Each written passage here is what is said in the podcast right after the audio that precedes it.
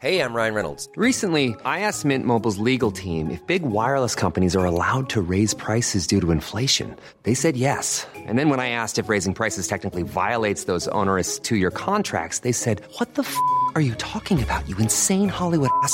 So to recap, we're cutting the price of Mint Unlimited from $30 a month to just $15 a month. Give it a try at mintmobile.com slash switch. $45 upfront for three months plus taxes and fees. Promo rate for new customers for limited time. Unlimited more than 40 gigabytes per month. Slows. Full terms at mintmobile.com. Nick, la radio.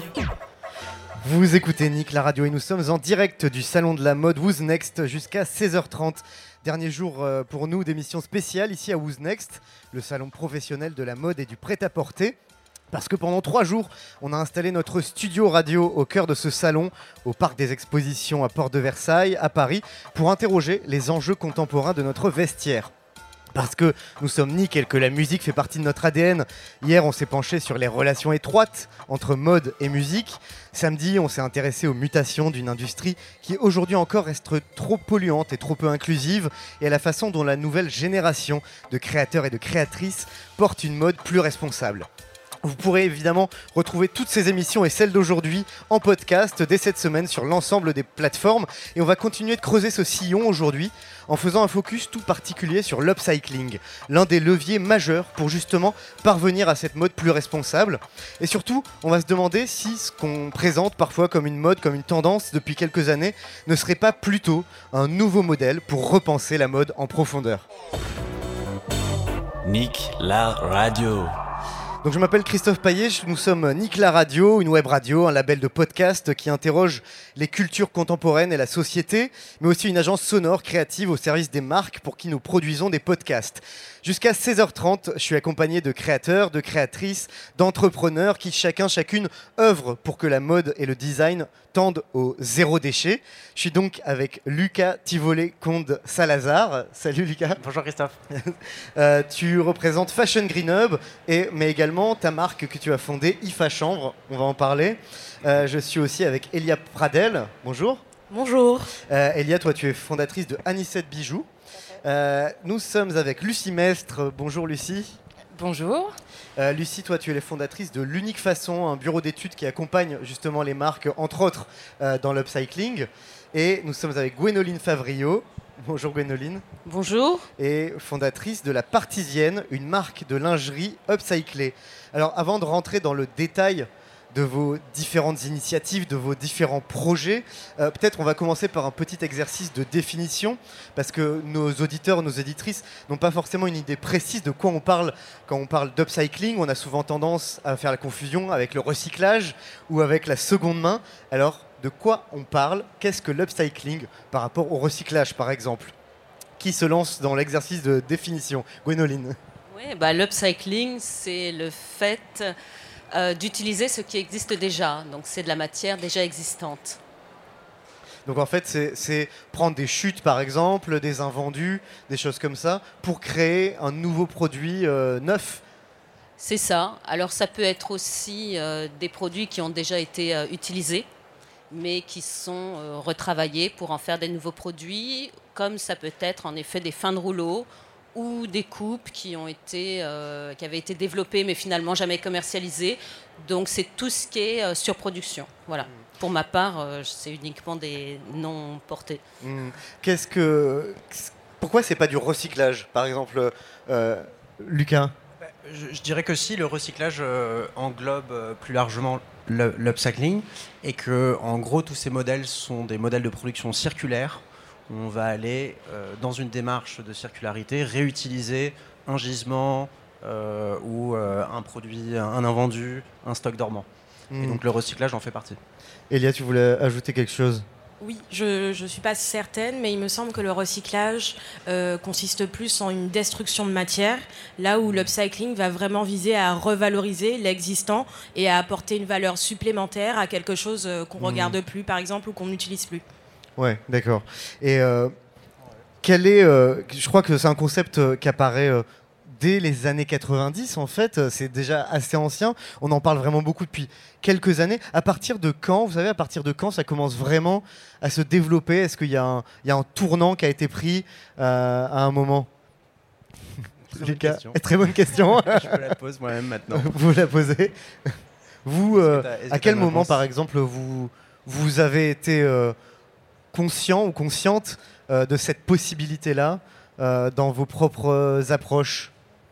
Moi, j'ai l'impression que ça. Enfin, l'upcycling a toujours existé. En soi, euh, les grands-parents euh, upcyclaient déjà, ça a toujours été là. Mais après, je trouve en termes marketing et défini comme on le connaît aujourd'hui, j'ai l'impression qu'il y a un peu un avant-après Covid en France. Mhm. En tout cas, Euh, là où à l'international c'était déjà là, le mouvement était déjà présent. En France, je trouve, c'est vraiment à partir de, de 2020-2019 qu'on a constaté vraiment un boom et une émergence, je trouve, d'acteurs euh, autour de cette pratique. Il y avait déjà des acteurs avant, comme euh, par exemple Marine Serre ou Les Récupérables, il y a 10 ans, ou An- Andrea Cruz, par exemple, qui était déjà là. Mais il y a une petite démocratisation, je trouve, à partir de 2019-2020. Com- Comment euh, tu l'expliques ça cette pri- C'est une prise de conscience liée, euh, liée à la crise euh, qui veut. Ce qui, a, ce qui émerge depuis le confinement Ouais, c'est ça. Bah alors déjà, il y a quelque chose de très concret qui est, euh, on pouvait plus faire les magasins et si on avait envie d'un peu de nouveauté ou d'un peu de, de mode, euh, il fallait euh, s'atteler à reprendre ce qu'on avait déjà. Il y a eu aussi, on a touché du doigt euh, une pénurie importante, Mhm. notamment au niveau des masques, ce qui a poussé beaucoup de foyers à ressortir la machine à coudre familiale et, euh, et à, à explorer euh, plein de possibilités. Et puis, euh, je pense qu'il y a une tendance aussi qui est là et plus visuelle, parce que l'upcycling peut être apparenté à quelque chose qui peut ressembler à du patchwork, à de la matière effilochée. à- Voilà, donc il y a vraiment aussi une trend d'upcycling qui est montée et qui va un petit peu, pour moi, avec le regain des années 2000, hein, euh, très concrètement. Mais c'était déjà quelque chose. Il y a Dapper Dan dans les années 80 aux États-Unis qui déjà retravaillait des pièces euh, Louis Vuitton, etc. Ouais. C'est un peu le premier qui a mis les deux pieds dedans pour en faire un style, un parti pris. Et un pied de nez aux marques aussi qui reprenait. euh, Depardan, dont, dont on a parlé euh, hier, puisque c'est un styliste autodidacte de Harlem et qui a fait vraiment la connexion entre la mode dans le hip-hop, en fait, le streetwear, et puis l'industrie du luxe, Gucci par exemple, puisqu'il a, il a ensuite collaboré avec Gucci. Oui, Ouais, moi je voulais ajouter, il y avait Xulibet aussi dans les années euh, 80-90 qui euh, refaisait des, des- des vêtements à partir de, de maillots de foot. Voilà. Et, euh, Ouais. Mais alors pourquoi, euh, pourquoi on a mis autant de temps au final à, réaliser qu'on pouvait faire de l'upcycling. Quel était le problème en fait de cette industrie dans le fait d'utiliser euh, les chutes, d'utiliser les restes? Parce que même en fait d'un strict point de vue économique, en fait, euh, ça paraît une évidence. Qu'est-ce qui posait problème? Bah, Là, on vient de s'engager sur euh, plusieurs décennies de fast fashion, donc qui sont sur des modèles de production linéaire, donc qui sont à l'inverse même euh, de l'upcycling et de la circularité. Donc finalement, je pense que on, est juste allé vers ces modèles-là parce qu'on voulait produire le moins cher possible et vendre le plus possible. Et aujourd'hui, on a une vraie urgence et il y a un essor de ces nouveaux modèles de production euh, parce qu'on a vu que sur les 30 dernières années, les modèles ne marchent plus, on est obligé de changer, il faut accélérer les choses. Et donc finalement, on revient à du bon sens dans nos productions et dans nos chaînes de production, et c'est ce qu'est l'upcycling, je pense. Ouais, Lucie. Ouais, je crois que c'était pas du tout la priorité de faire quelque chose de logique euh, et qui ait du bon sens et qui fasse le moins de pertes possible. Je crois que la priorité c'était de faire beaucoup d'argent, euh, peu importe un peu le moyen. Et avec euh, l'hypermondialisation de ces secteurs, redévelopper aujourd'hui une logistique qui consiste à récupérer ce qui n'a pas été exploité pour le retravailler, ça devient quasi infaisable dans le paradigme dans lequel on est actuellement euh, au prorata de comment on, on fabrique la mode aujourd'hui et comment elle est consommée. Donc euh, ça semble être l'évidence, mais il faut changer complètement de paradigme pour la mettre en place cette évidence. Et donc c'était pas la prio parce que parce que c'est ultra rentable de ne pas faire attention, de jeter ses chutes, euh, de faire de fabriquer brûler euh, les loin. invendus. ça, ça paraît tellement aberrant en fait, de brûler euh, des- quelque chose qui a été fabriqué, qui a de la valeur, et Mm, plutôt que d'utiliser cette valeur, euh, de la détruire finalement.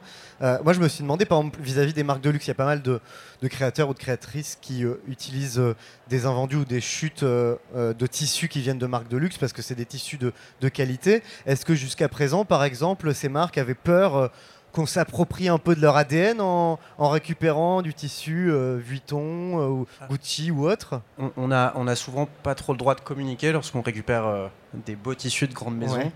On, on va pas pouvoir communiquer sur euh, la provenance. Mais, mais non, elles accélèrent. Elles, elles ont aussi un problème de stockage sur leur approvisionnement et sur leur stock dormant. Donc je pense que tout le monde est gagnant. Et justement, c'est ce que chez Fashion Grenoble, on en reparlera tout à l'heure, mais c'est ce qu'on promet aux entreprises, qu'il y a encore du chiffre d'affaires à aller gagner. Il y a euh, euh, des parts de marché à aller gagner sur ces nouveaux modèles de prod.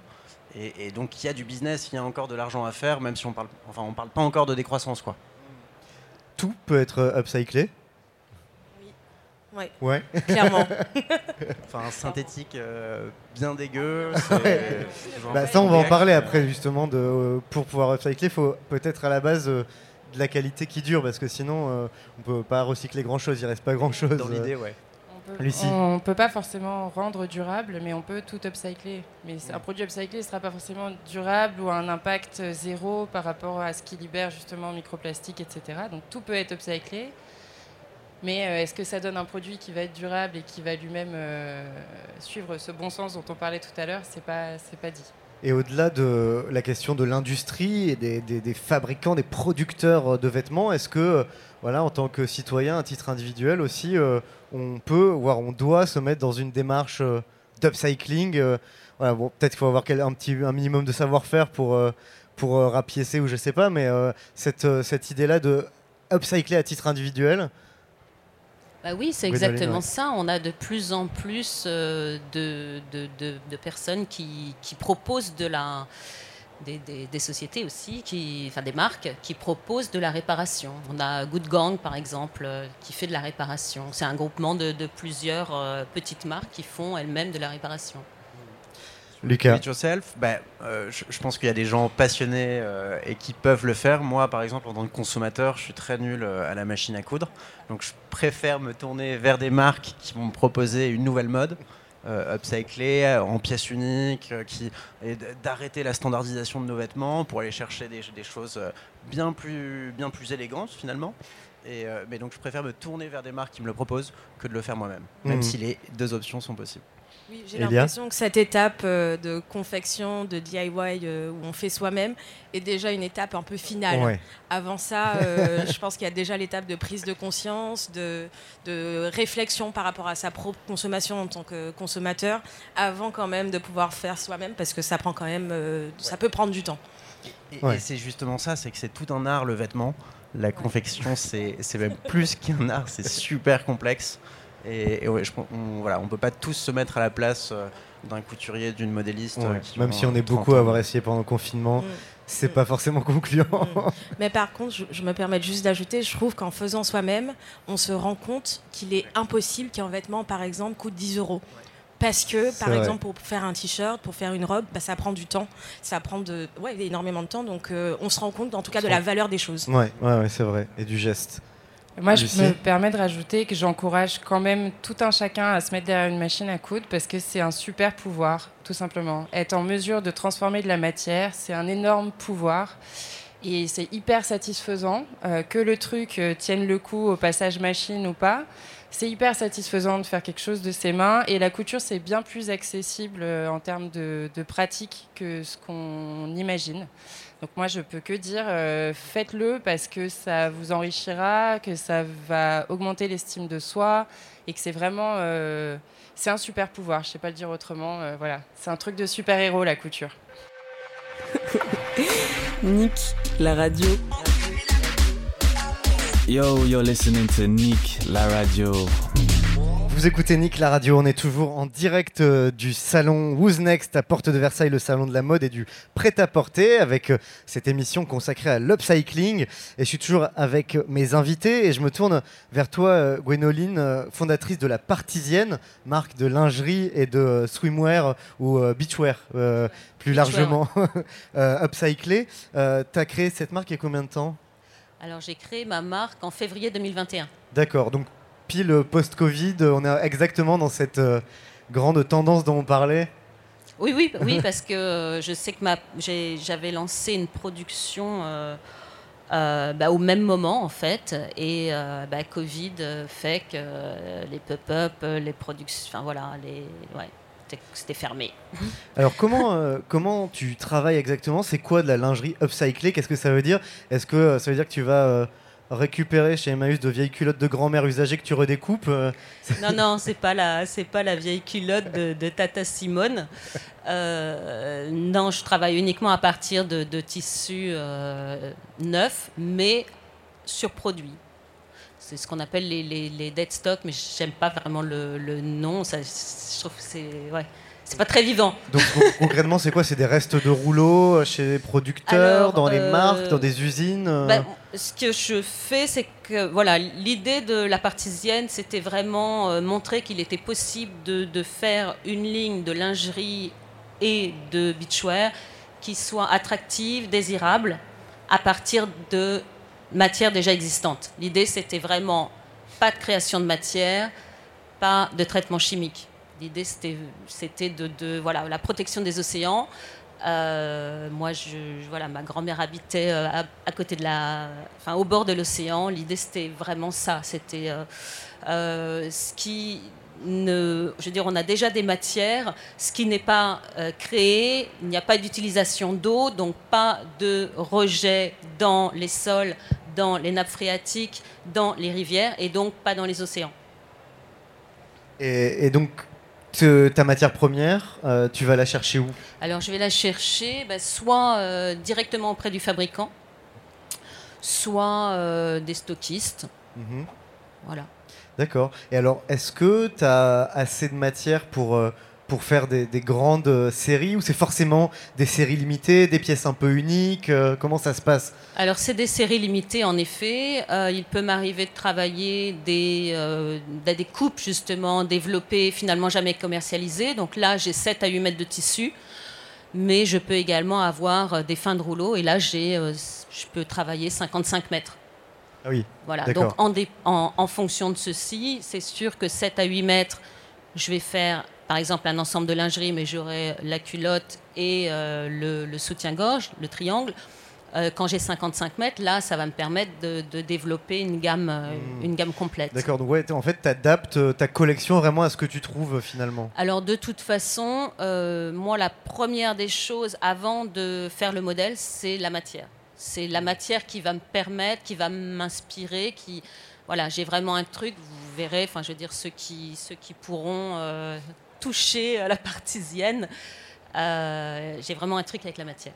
D'accord. Voilà. Comment t'en es euh, arrivé à lancer la partisienne? T'étais déjà euh, dans le milieu de la mode euh, plus conventionnel on va dire? Ouais, c'est Ouais. ça, c'est ça, c'est ça. Je viens du prêt-à-porter. Je viens, j'ai travaillé euh, pendant longtemps pour des pour des grandes enseignes.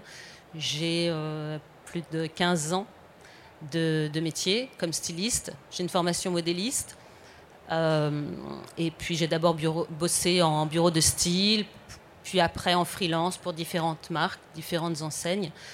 Et à un moment donné, donc c'était en effet, c'était 2019. C'était au moment de Greta Thunberg, c'était au, moment du G20 à Biarritz, avec tout le mouvement des surfeurs.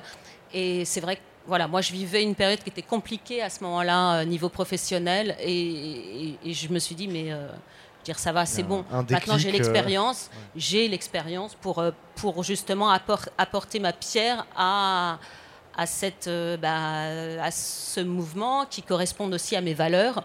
Euh, moi, j'ai envie que, que, que, comme moi, comme j'étais quand j'étais petite, que ce soit euh, mes enfants, mes petits-enfants, enfin voilà, la génération future, qui puissent continuer à s'émerveiller de bah, ce que tu peux trouver sous une, sous une pierre, sous un rocher. Euh, voilà, c'est con, mais euh, enfin c'est con, mais en même temps non, c'est la vie quoi. Et aujourd'hui, tu fais euh, tout toute seule le dessin, les patrons, la recherche de tissus, la fabrication, la confection? Ouais. Alors en fait, j'ai commencé quand j'ai commencé, euh, j'avais un petit sourceur tissu avec moi. Et, euh, et puis bah, c'est vrai que développer une marque, ça, c'est long. Donc là, je suis, euh, je suis toute seule. Euh, je, en effet, donc je fais mes prototypes, je fais ma recherche de matière, je fais mes prototypes, euh, le patronage, euh, donc les différentes pardon, tailles.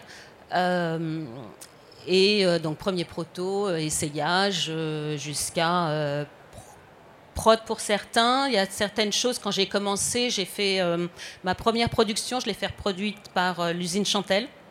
Ça c'est pareil, c'est un truc qui me tenait euh, à fond à cœur. De, de- je veux dire, non seulement il y a, il y a cette recherche euh, écologique, mais il y a aussi euh, les savoir-faire, la préservation des savoir-faire Savoir-faire français. traditionnel français, made in France. Ah mais ça c'est ouais. ça c'est génial. Enfin je sais pas, j'ai peut-être laissé parler les autres aussi, mais j'ai tellement de choses à dire que voilà. Mais euh, non, on va, re- on va rester euh, un petit peu sur la partisienne. Euh, Aujourd'hui, du coup, sur la, ouais, sur la confection, tu as travaillé avec l'usine Chantel. Euh, tu me disais euh, que tu travaillais aussi avec un tout petit atelier, un, un vieux monsieur. euh, Ouais, ouais, tout à fait. C'est-à-dire que donc quand j'ai fait, quand j'ai développé mes, mes premiers bustiers, il fallait, enfin, je voulais vraiment amener la qualité. Donc voilà, Chantel a répondu présent. J'étais super contente.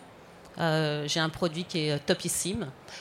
Euh, mais à côté de ça, je fais aussi travailler les ateliers de proximité. Donc des maillots de bain, je les ai fait fabriquer euh, sur Paris. Et j'ai un vieux monsieur qui m'accompagne, euh, voilà, qui a son atelier avec sa femme dans le dixième. Bah, il, devrait être à la retraite et en même temps, bah, ce qu'il me dit, c'est que bah, s'il est à la retraite, s'il est tout seul chez lui, il s'emmerde. Donc voilà, il prend à cœur de- d'aider d'aider des jeunes, des jeunes comme moi, des jeunes petites marques. j'ai l'impression que tu me dis, si je me trompe, que si l'upcycling quand même a voilà, pas mal euh, gagné quand même euh, les, euh, les esprits et les tendances dans le vêtement en général, c'est peut-être un peu plus compliqué dans la lingerie. Est-ce que c'est le cas? Alors c'est vrai que moi, en plus, je suis sur un créneau où ma lingerie, c'est du chêne et trame. Il n'y a pas d'élastane.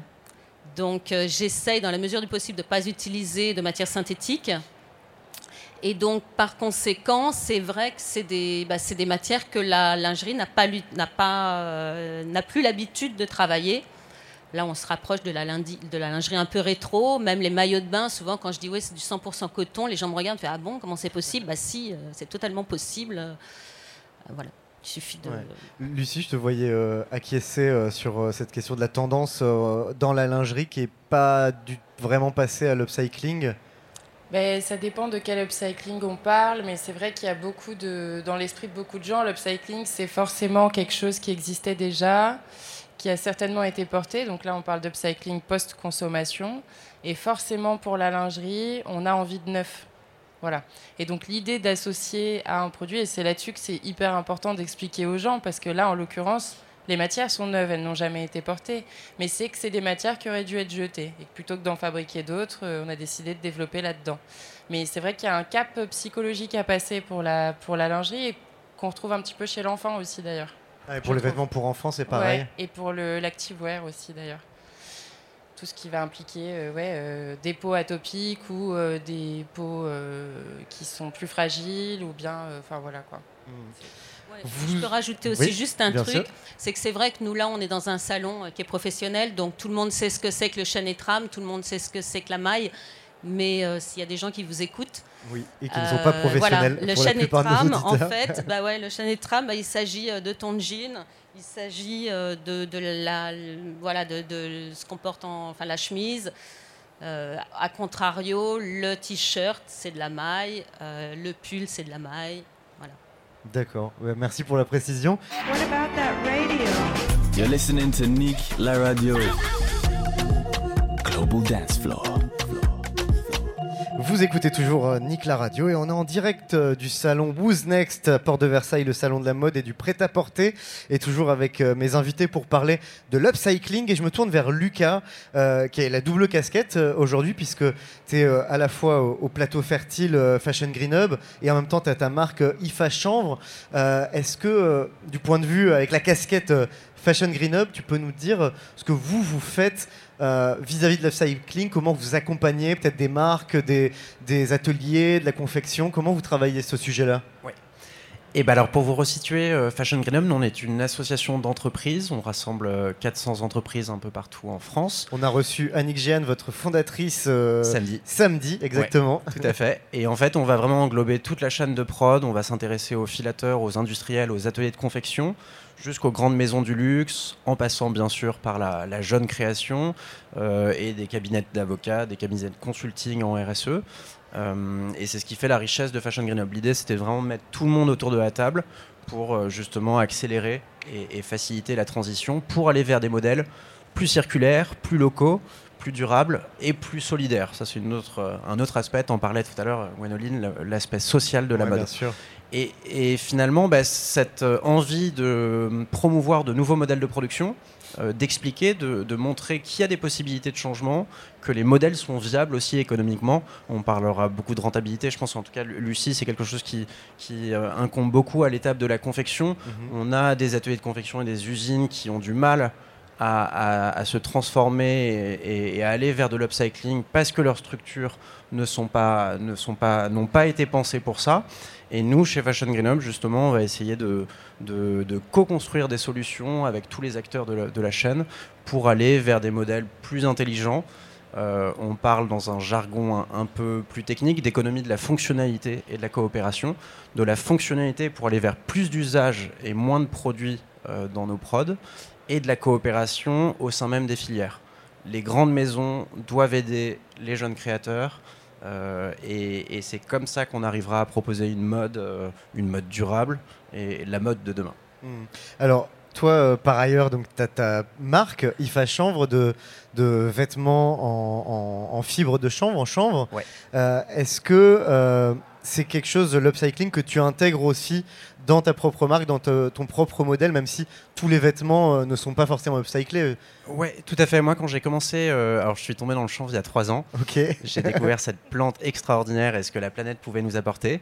Et, euh, et donc au départ, j'y connais rien. euh, enfin, j'aime le vêtement, j'aime m'habiller, mais j'y connais rien à la mode, j'y connais rien au style, à la confection et à toute la technique qu'il y a derrière un vêtement. Donc au départ, sur l'upcycling, euh, bah, je ne savais pas exactement ce que c'était. Euh, tu t'es lancé euh, quand, en fait, euh, avec IFA j'ai créé IFA il y a trois ans. Et D'accord. donc on était vraiment au départ tourné autour du chanvre. Donc justement sur ces différentes façons d'upcycler, en chanvre on peut pas aller chercher des stocks dormants de tissus, ça n'existe pas. Il y a eu très peu de production sur les dernières années, en tout cas en Europe et sur les parties occidentales de la planète. On a très peu de chanvre textile. Donc il n'y a pas de possibilité de faire de l'upcycling sur la matière.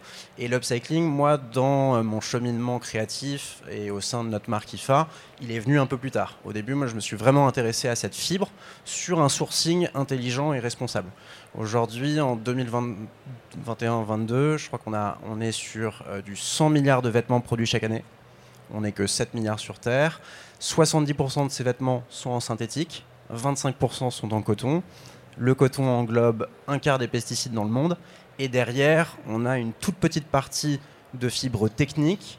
Et sur les fibres naturelles type euh, laine, lin, chanvre et d'autres fibres extraordinaires, on n'a même pas le décompte. Donc on se rend compte qu'on est dans un monde, dans un univers textile qui est totalement englouti par le synthétique et le pétrole. Euh, et c'est ce qui m'a intéressé avec l'histoire du chanvre, c'est de se rendre compte que c'est une plante et une fibre textile qui a toujours accompagné euh, l'humanité dans son, dans son habillement et qui a disparu en Europe il y a à peine Particulièrement 50 en France, ans. en plus, on pourra euh, peut-être euh, en reparler un peu plus tard dans l'émission, mais c'est vrai que c'est une, c'est une, euh, une fibre qui est, où la France a été euh, en fait euh, leader de la production de chanvre industriel et textile. Euh, Historiquement, on a vraiment cette tradition-là, ce savoir-faire-là. Et pour différentes raisons dont, dont on parlera plus tard, ça a été complètement euh, abandonné. Est-ce que euh, le chanvre est, est particulièrement euh, adapté à faire de l'upcycling ou pas, pas spécialement En Ah dehors du fait qu'il n'y a pas de, Alors, en dehors du fait que ah oui, tu- nous montres une montrerai veste. euh, qui a été confectionnée par Suren. Suren qui est une star du cuir qui accompagne les grandes maisons depuis plus de 30 ans. Et tu vois, on part d'un gisement, donc euh, d'un produit qui était destiné à, à- à la poubelle. On est sur un beau cuir, on a quand même euh, tué un animal pour ça, donc il- faut le, le respecter. Et justement, on a fait tout un travail d'em- d'empiècement en chanvre. Donc on est allé déstructurer, analyser le patronage, et on a restructuré la pièce euh, avec un tissu de chanvre, un sergé assez épais. Euh, et donc oui, le- au contraire, le, le chanvre se prête euh, parfaitement pour un upcycling sur produits euh, de seconde main, ce que je, ce que je fais moi, ce qu'on ce qu'on va bientôt présenter chez IFA. Et, euh, et- et voilà, c'est c'est un tissu qui, qui- enfin le chanvre, c'est une fibre hyper noble. On pense souvent, souvent qu'elle est, qu'il est rugueux, qu'il Mhm. il, il va gratter au contact de la peau. Au contraire, c'est la fibre la plus hypoallergénique euh, de- du monde euh, des fibres textiles. Et, euh, et elle a un rendu de toute façon par rapport à du synthétique. Et moi qui euh, ai 30 ans, j'ai grandi dans cet univers euh, des, de la fast fashion et de la fibre synthétique. Dès qu'on a en face de soi une fibre naturelle, ça saute aux yeux. Ouais. On, on voit tout de suite Et- la et au toucher aussi. Au toucher.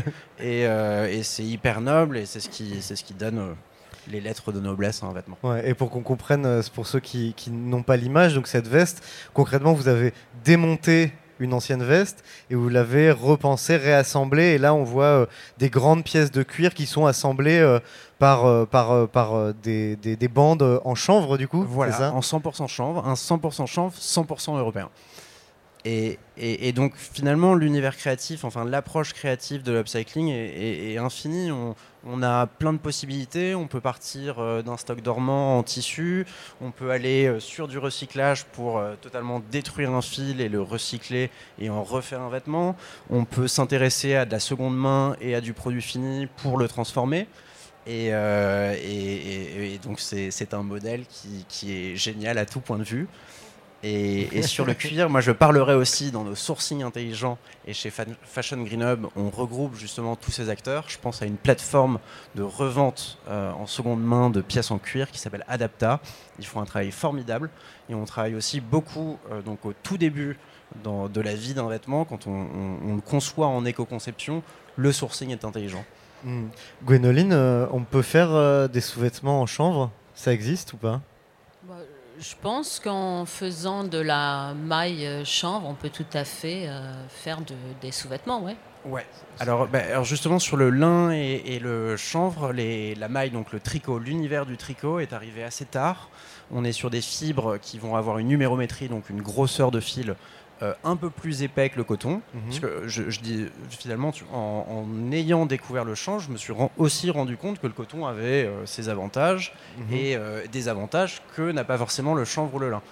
Donc sur l'univers du sous-vêtement, ça va être des fibres qui vont être moins pertinentes que, que le coton par exemple. Et on va moins les mailler, moins les tricoter. C'est plus difficile. Il y a de la recherche et développement en cours. Donc, euh, pour te donner une idée, euh, la maille de lin, donc un t-shirt en lin, c'est euh, de la recherche et développement et des technologies qui remontent à il y a à peine 20 ans. On n'en faisait pas dans l'histoire, on, on faisait que de la chaîne et trame. Donc, deux univers textiles et industriels de transformation de fibres, de fils et ensuite de tissage qui sont, qui sont, qui sont opposés. Nick, la radio. Vous écoutez Nick la radio, on est en direct du salon Who's Next, le salon de la mode et du prêt-à-porter à Porte de Versailles à Paris, toujours pour une émission spéciale jusqu'à 16h30 consacrée à l'upcycling avec mes invités. Et puis je vais me tourner vers Elia de Anisette Bijoux parce qu'en fait on a beaucoup parlé d'upcycling de vêtements évidemment, mais en fait l'upcycling ça ne concerne pas que le vêtement. Toi euh, Elia, tu as créé une marque de bijoux, Anisette. Euh, ça fait combien de temps que tu, que tu fais ça? Euh, ça fait. Ça va faire trois ans. D'accord. Début Donc, mars aussi 2020. Pas tout à fait, en fait. J'ai lancé la marque deux semaines avant le Covid, pour être tout à fait précise. Voilà. D'accord. Ah oui, donc ça, ça- ça a dû Ouais. mettre un petit coup d'arrêt, euh, euh, même pas? Ben, finalement, souvent on me demande euh, c'était comment Ouais. avant, qu'est-ce que ça fait? Ben, J'ai peu d'éléments de comparaison de l'avant, mais en tout cas une chose est sûre, c'est que comme c'est une pratique qui s'est aussi démocratisée avec le confinement, et que les gens étaient sur leur portable et que la marque est principalement en ligne et digitale, donc euh, j'ai quand même l'impression que ça a quand même favorisé l'émergence de, de la marque. Ouais. Alors, ça veut dire quoi De l'upcycling appliqué euh, aux bijoux, Ouais. concrètement? Qu'est-ce que tu fais? Il peut y avoir plusieurs euh, façons de le voir ou de le penser, mais en tout cas dans le cas d'Anissé Bijoux, donc on va aller retravailler des anciens bijoux ou des bijoux de seconde main, avec une particularité qui est sur euh, des pièces précieuses, en métaux précieux, donc en argent massif, en plaqué or ancien, en or 9 carats, en or 24 carats ou parfois en pierres précieuses et semi-précieuses. Et l'idée donc c'est d'aller euh, chiner, re- retrouver des anciens bijoux ou des bijoux de seconde main, les repenser, les retravailler pour faire soit des créations uniques ou des petites séries. Donc en fait, euh, tu vas pas du tout euh, être dans une démarche de fondre les métaux. Donc ça, ce serait plutôt le recyclage. recyclage. Exactement, mais aujourd'hui, on vient quand même un peu mélanger euh, ces deux pratiques avec une dominante sur l'upcycling, mais sur certes, l'upcycling a quand même ses limites, notamment en bijouterie, euh, où on va pouvoir faire uniquement de la composition. Donc pour aller un peu plus loin, on peut parfois utiliser de la fonte ou euh, enfin faire fondre le métal pour, pour le repenser. Alors concrètement, pour qu'on s'imagine un peu, qu'on projette un peu, qu'est-ce que tu vas faire? Tu trouves un collier, T'en fais un autre collier, t'en fais des boucles Alors, d'oreilles. par t'en- exemple, par exemple, euh, on peut aller chiner, par exemple, pour concevoir une pièce, un collier, qui va être euh, souvent, euh, on, trouve dans l'upcycling de bijoux des assemblages de, matières, des mélanges, enfin chez nous en tout cas de, de l'argent, du mix de matières. Par exemple, pour aller concevoir un collier, on va utiliser cinq anciens bijoux, par exemple. Ou pour concevoir une paire de boucles d'oreilles, on va aller utiliser aussi cinq, cinq anciens bijoux, par exemple, pour repenser la pièce euh, et la, ref- la- la reformer. Et l'idée, c'est vraiment de- d'apporter un nouveau regard donc, sur des bijoux qu'on ne regarde plus. Souvent, ce sont des bijoux qui, qui sont revendus par des brocanteurs, des maisons de vente aux enchères, des particuliers, et euh, qui sont plus utilisés, qu'on trouve un peu moches, un peu vieillottes. Ouais, qui sont vieillottes, Et, ouais. Et l'idée, c'est vraiment d'apporter de la contemporanéité à ces pièces et de les mettre dans l'air du temps et de les rendre euh, désirables et euh, unisexes aussi. D'accord. T'en portes là ou pas? Ouais. Euh, ouais. Par ici. Alors, par exemple, ma boucle d'oreille. Donc ça, c'était issu d'un ancien collier, la boucle qui est torsadée. C'était un jonc en argent, donc les joncs en argent un peu moches justement de grand-mère, qui a été repensé, qui a été euh, fraisé, donc pour insérer une pierre précieuse dessus et porté en boucle d'oreille. Et euh, l'autre pièce un peu plus petite, c'était un, un ancien collier en fait, un mélange de maillons d'anciens colliers qui a été repensé et reformé en petite puce d'oreille. D'accord. Voilà. Eh ben, c'est chouette. Ouais. Euh, on, on en est où euh, de, de l'upcycling euh, dans le bijou par Mm. rapport au textile? Est-ce que c'est c'est aussi développé ou ça reste quelque chose de marginal? Je pense que c'est quand même un peu plus marginal que dans le, dans le vêtement, même si les deux pratiques ont émergé en même temps. Mais je, en tout cas, ce qui est sûr, c'est qu'il y a une certaine démocratisation. Quand je me suis lancée, je me souviens, on était deux, trois marques peut-être dans l'upcycling de bijoux, en tout cas en métal, parce qu'il y a toujours eu des gens qui ont recyclé, par exemple, du plastique pour en faire. On, on peut faire euh, de l'upcycling de bijoux dans plein de différents, dans plein de, euh, différents types de matériaux. Nous, on a choisi le métal et les métaux précieux. Et aujourd'hui, euh, il y a de plus en plus d'acteurs qui se lancent et donc on, on assiste à une démocratisation Ouais, ça quand même. quand même, Ouais, ouais. com- ouais, complètement. D'accord. Euh, D'une certaine manière, euh, et ça, ça vaut pas que pour les bijoux, mais euh, j'imagine, toi, c'est quelque chose que tu dois, euh, vivre dans ton, dans ton activité. L'upcycling, c'est aussi de redonner de la valeur euh, au geste, en fait, au savoir-faire. Mm, tout à fait. Nous, par exemple, moi, moi je ne suis pas bijoutière de formation. J'ai toujours aimé le bijou. Pour la petite anecdote, quand j'avais 13-14 ans, j'avais déjà lancé une, euh, une petite marque. J'appelais ça les bijoux d'Elia. C'était avec des cristaux de Swarovski. Donc ça m'est resté dans la tête. Ça m'a Ouais, trotté dans même. la tête. Ouais. J'ai suivi une autre voie avec plutôt une pré- classe prépa, une école euh, de commerce et une spécialisation d'entrepreneuriat. Et je suis revenue au bijou. Donc aujourd'hui, pour aller plus loin, en effet, on travaille par exemple avec des joaillères qui ont fait les- l'école boule, avec des artisans. euh, parce que par exemple, pour faire un bijou, comme pour le vêtement, il faut différents corps de métier. Donc on va travailler avec des sertisseurs, avec des fondeurs, avec euh, euh, des gens qui vont vraiment travailler le métal, façonner le métal. Donc, euh, donc voilà. Et toi, tu as appris à le travailler ou J'ai pris des cours de Ouais. bijouterie. D'ailleurs, quand j'ai quitté mon ancien boulot, ça a été mon, un de mes cadeaux de départ. Donc, des formations en bijouterie. Donc, j'ai pris des cours de bijouterie. Mais comme pour la couture, enfin, on ne se rend pas souvent compte de- du temps qu'il faut pour faire les choses. Et par exemple, faire un bijou, par exemple une bague Ouais. toute simple en argent, ça peut prendre 4 heures. Donc, euh, c'est un travail de longue haleine. Donc, euh, je préfère travailler parfois avec des professionnels qui Ouais, le font mieux que moi. Euh, donc voilà, sur certaines pièces. Par exemple, le- la boucle d'oreille que tu nous montrais, c'est pour avoir une idée, c'est combien de temps de travail pour obtenir euh, Celle-ci, par ça exemple, ça a demandé une heure, ça va, celle-là. Et l'autre, euh, par exemple, deux heures pour la, faire. Ouais. Ok. Lucie, euh, avec euh, l'unique façon euh, qui est, donc que j'ai présenté comme un bureau d'études, mais tu vas nous dire plus précisément ce que vous faites. Vous travaillez uniquement dans le domaine du textile ou par exemple de l'accessoire ou de la bijouterie comme ça? C'est des choses qui, qui peuvent rentrer dans votre champ avec une vision peut-être un, un peu globale? Est-ce que finalement tout ça, là je le présente de façon un peu séparée, mais tout ça en fait c'est c'est tout ce qui nous habille et qui, et qui doit être pensé dans sa globalité?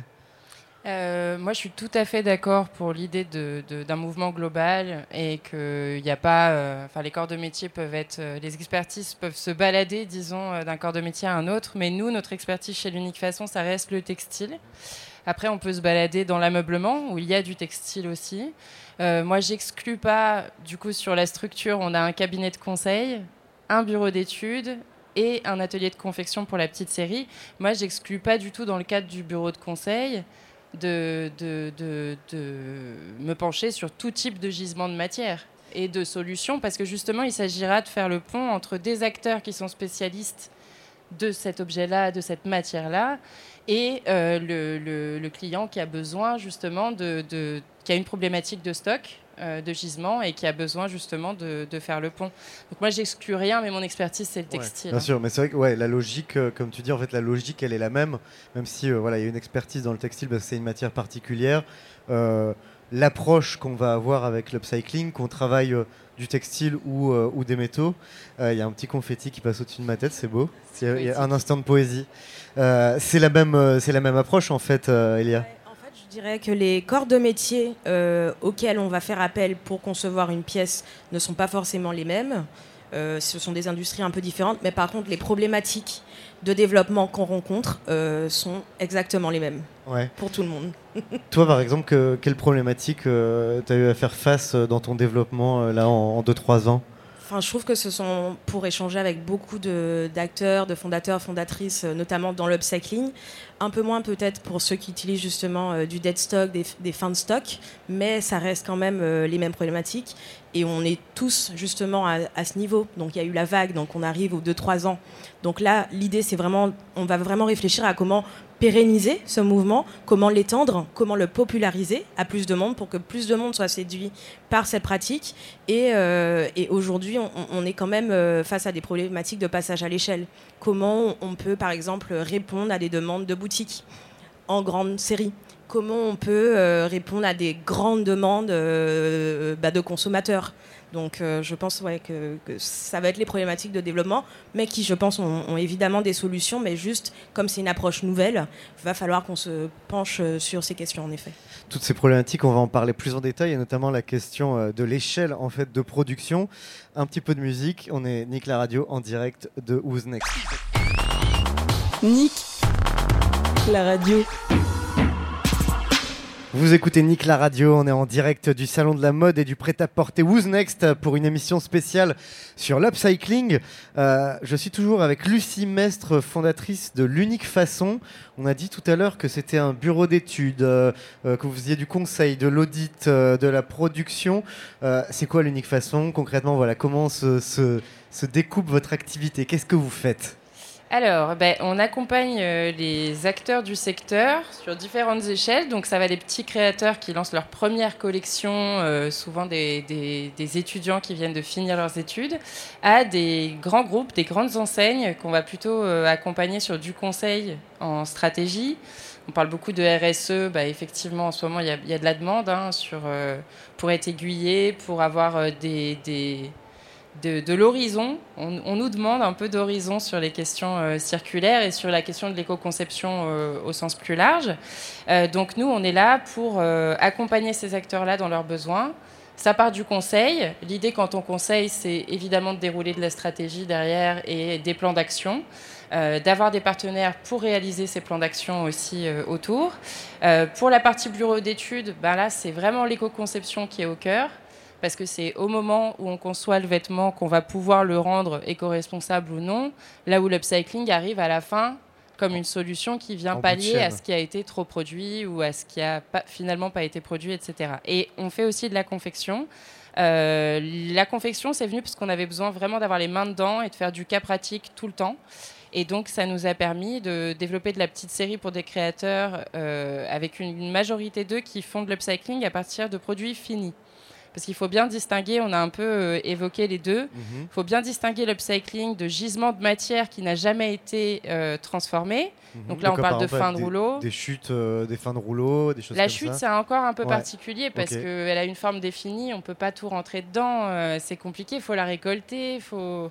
En tout cas, il y a le tissu à plat d'un côté, le dead stock, et il y a aussi de l'autre côté l'upcycling de vêtements qui ont déjà été assemblés.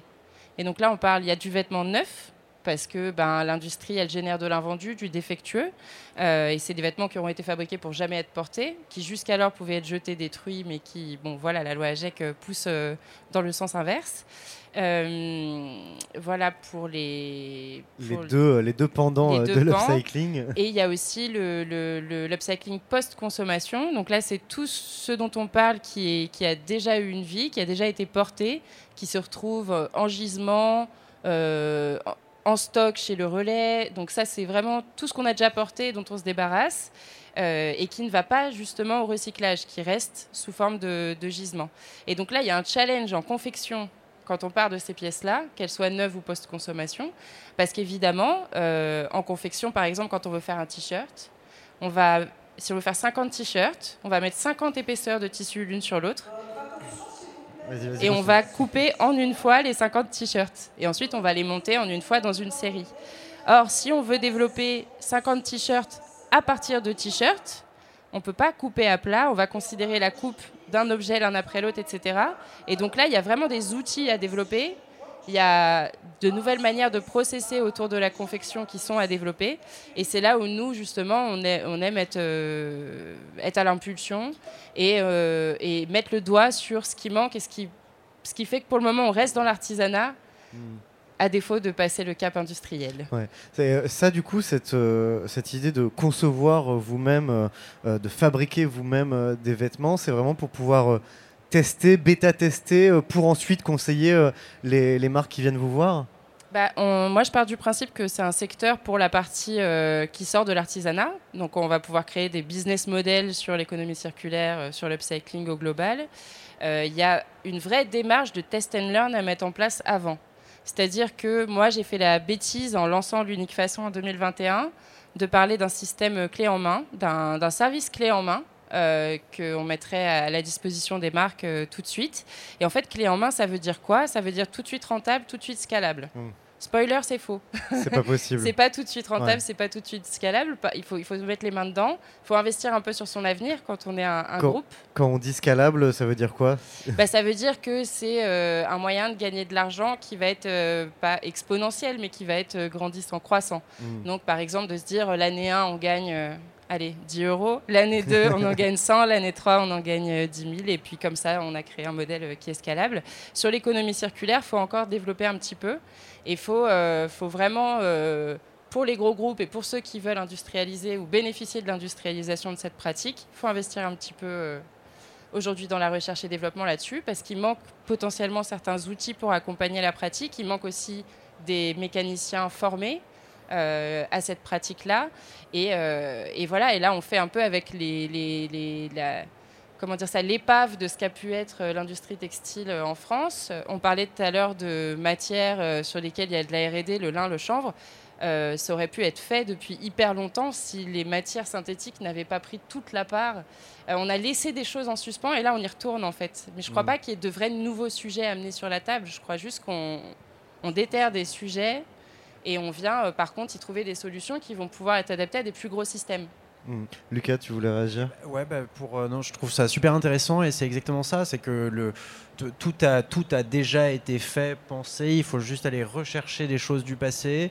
Et sur ces nouveaux business models, alors bien sûr, il faut encore euh, une montée en compétences, une réindustrialisation de nos filières, notamment, tu parlais en confection, une transmission des savoir-faire qui n'est pas encore euh, effectuée. On a une dévalorisation des métiers quand on parle des opérateurs, opératrices machines, bah, ça fait pas rêver. On est souvent au SMIC, alors que c'est des métiers essentiels.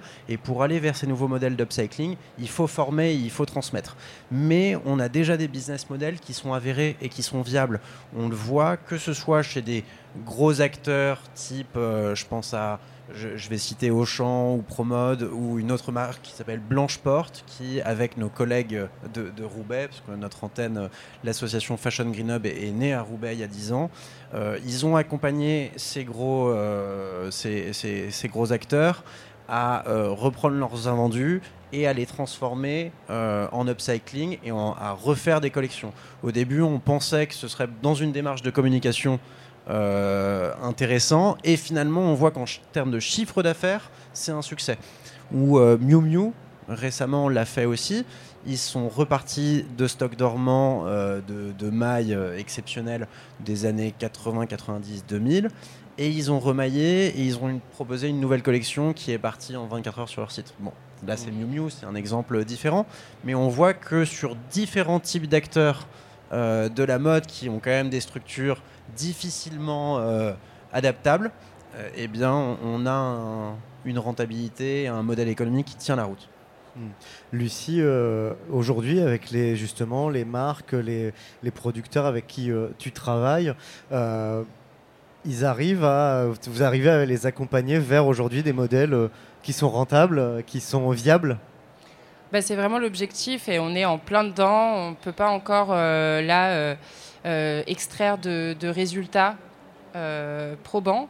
Euh, on a vu aussi, enfin moi j'ai eu l'occasion de voir plein d'aberrations aussi euh, sur des manières de faire ou comme disait Lucas tout à l'heure, il y a une recherche aussi de la part des marques à se positionner d'un point de vue marketing, ce qui est essentiel. hein. Aujourd'hui sans marketing on vend pas grand-chose, donc ça je peux que le comprendre. Mais il y a aussi euh, plusieurs marques qui ont joué le jeu du marketing sans jouer le jeu de, de vraiment faire un mouvement de fond. Euh, donc là, c'est vraiment en mouvement. Moi, je ne peux pas euh, aujourd'hui euh, donner de résultats concrets. Je peux dire qu'il y a des... Enfin, on, on attend souvent des très gros chiffres, de dire c'est rentable, telle marque a fait tel, tel CA sur une collection upcyclée, etc. Moi, j'aime bien parler plutôt des chiffres aberrants, justement, et de se dire que ben, une, une opération upcycling par un très, très, très gros groupe, ça peut être 10 pièces revalorisées à la fin avec euh, trois mois de communication active, de la récupération de matière, euh, du, consommateur, etc. Euh, et l'idée, c'est vraiment qu'on sorte de ça et euh, qu'il y, ait- qu'il y ait ces mouvements-là de fond. Et moi, ça m'amène vers un, un autre point du sujet qui est qu'on considère beaucoup, et il y a beaucoup de gros groupes, notamment des groupes de luxe, qui sont réfractaires à l'upcycling et à ces mouvements d'économie circulaire, parce que pour eux, l'upcycling, c'est une esthétique. Ça va être du patchwork, ça va être... euh, voilà. Moi, je tends à prouver et à faire la démonstration que l'upcycling, c'est un process de production et qu'on peut tout à fait se retrouver face à un produit upcyclé en l'ignorant complètement, en ayant l'impression qu'on est face à un produit neuf. Et c'est aussi ça, il y a un... C'est en ça qu'il faut accompagner les enseignes aujourd'hui pour leur faire comprendre toutes les possibilités autour de ça et qu'elles réussissent ensuite à passer le cap technique. Et là-dessus, on les accompagne évidemment avec nos, nos partenaires. Mais euh, je serais ravie de parler résultats d'ici quelques mois. Ça, sur la question de, de- de l'image et de la tendance, on va en reparler. Euh, moi, j'aimerais savoir aussi comment euh, toi, t'en es arrivé là. Pourquoi euh, tu t'es dit, tiens, je vais créer l'unique façon, un bureau qui va accompagner euh, les, euh, les marques dans cette démarche-là? Quel a été le déclic? Tu étais dans la mode déjà aussi? Oui, alors moi j'ai rencontré une machine à coudre à 12 ans euh, et on s'est pas quitté depuis. Donc moi je, fais, je suis artisane de mode hein, depuis que j'ai, euh, je suis jeune. Évidemment, euh, je ne travaillais pas à l'époque car c'était illégal. Mais euh, en tout cas, je suis profondément artisane et je suis couturière depuis, en autodidacte. J'ai, je me suis formée toute seule depuis. Euh, et en fait, moi, j'ai un parcours très artisanal parce que j'ai appris à coudre toute seule. J'ai fait les beaux-arts à Lyon où j'ai fait un design textile. Donc là, on a, on a appris le rapport à la broderie, à l'ennoblissement textile au global, la sérigraphie, etc. Et euh, je me suis un peu baladée, euh, j'ai un peu travaillé par-ci par-là euh, sur plein de projets différents, jusqu'à arriver dans un atelier de confection dédié à la petite série, justement, où on travaillait des produits développés à partir de matières éco-conçues. Donc c'était beaucoup de matières bio, de choses comme ça. On n'était pas encore au stade de la conception en zéro déchet, ni de l'upcycling. Mais malgré tout, sur des productions de petits créateurs, j'étais d'abord chef d'atelier pendant deux ans là-bas, et je remarquais que sur les même à moins de 100 pièces, donc la très très très petite série, on arrivait toujours à un taux euh, de déchets à la coupe qui était euh, parfois équivalent au poids de la prod finie, c'est-à-dire que le sac poubelle de chute pèse euh, 20 kg, la prod finie aussi. Bon, Euh, donc pas un constat très chouette pour la matière. Et euh, j'ai aussi constaté que chez nos créateurs, on demandait systématiquement euh, des retours sur vente, etc. Il y avait toujours euh, un certain nombre d'invendus et un petit peu de défectueux aussi en production. Donc ça, on tourne, autour de 2 à 5 mais quand, quand on fait la translation sur les gros volumes et sur les grosses grosses boîtes, bah 2 à 5 ça peut être euh, ça peut être écrasant. Et donc euh, moi j'en ai eu marre de produire à partir de neuf, j'en ai eu marre de travailler à partir de neuf. Dans ma consommation perso, j'étais déjà complètement 100% seconde main, etc. Et donc je me suis dit là il faut euh, faut s'axer sur l'économie circulaire. Et au début j'ai monté une marque forcément d'upcycling. Ça a duré 4 mois où j'ai fait trois pop-up où j'ai J'en ai eu marre de vendre des produits. Puis euh, c'était pas rentable. bah déjà, parce que moi je voulais être une équipe. J'ai toujours eu envie de monter une équipe et de créer un projet en- engageant plus global. Et du coup, faire une marque, ça me permettait pas ça. Et surtout, euh, j'avais pas l'impression de, te- de proposer une solution à un problème. Donc euh, le bureau d'études euh, et développer des solutions pour les problèmes des autres, c'était euh, c'était plus pertinent. Nick la radio.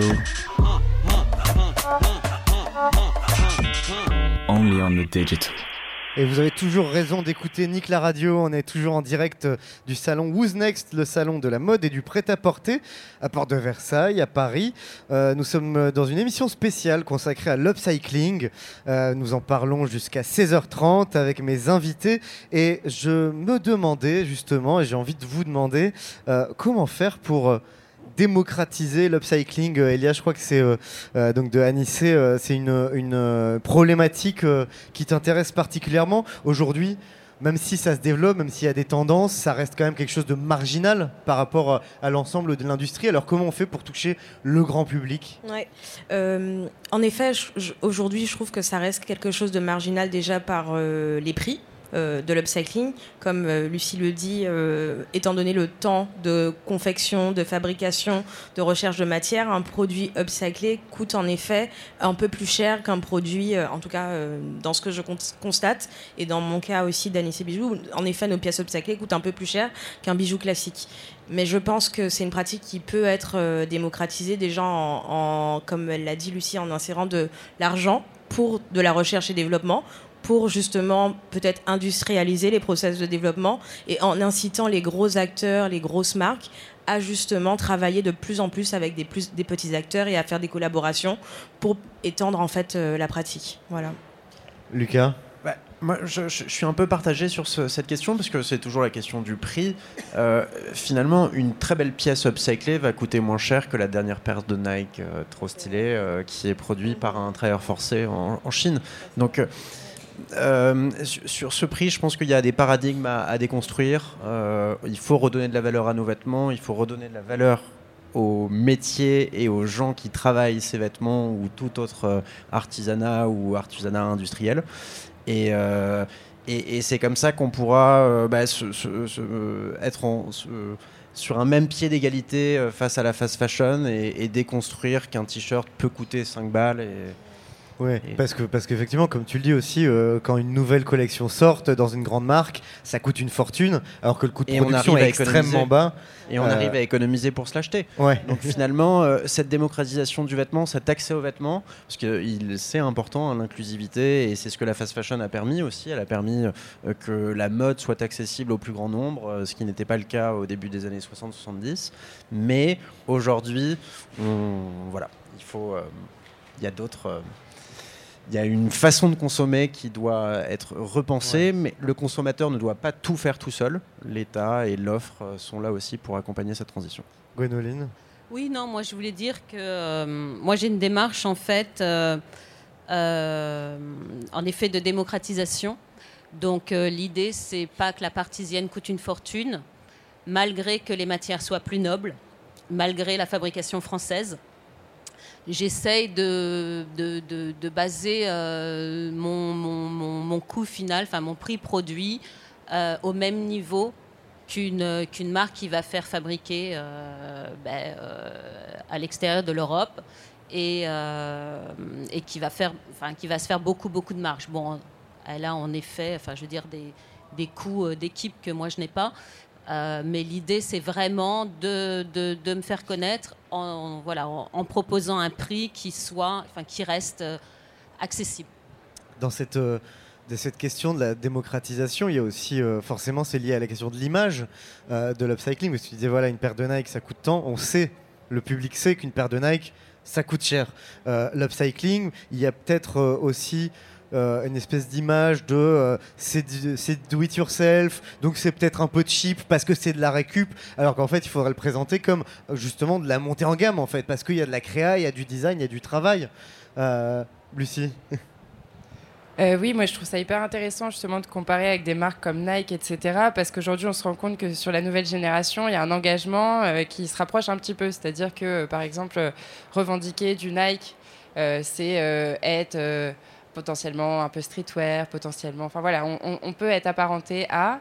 Et en fait, en portant de l'upcycling ou des marques qui revendiquent l'upcycling, on peut créer le même genre d'engagement. Et je sais qu'il y a une nouvelle génération là qui est très friande d'être identifiée comme actrice du changement. Donc c'est peut-être aussi ce truc-là, c'est moins l'étendard euh, euh, façon homme sandwich que proposent les modèles de marques à gros logo euh, qu'on a jusqu'ici.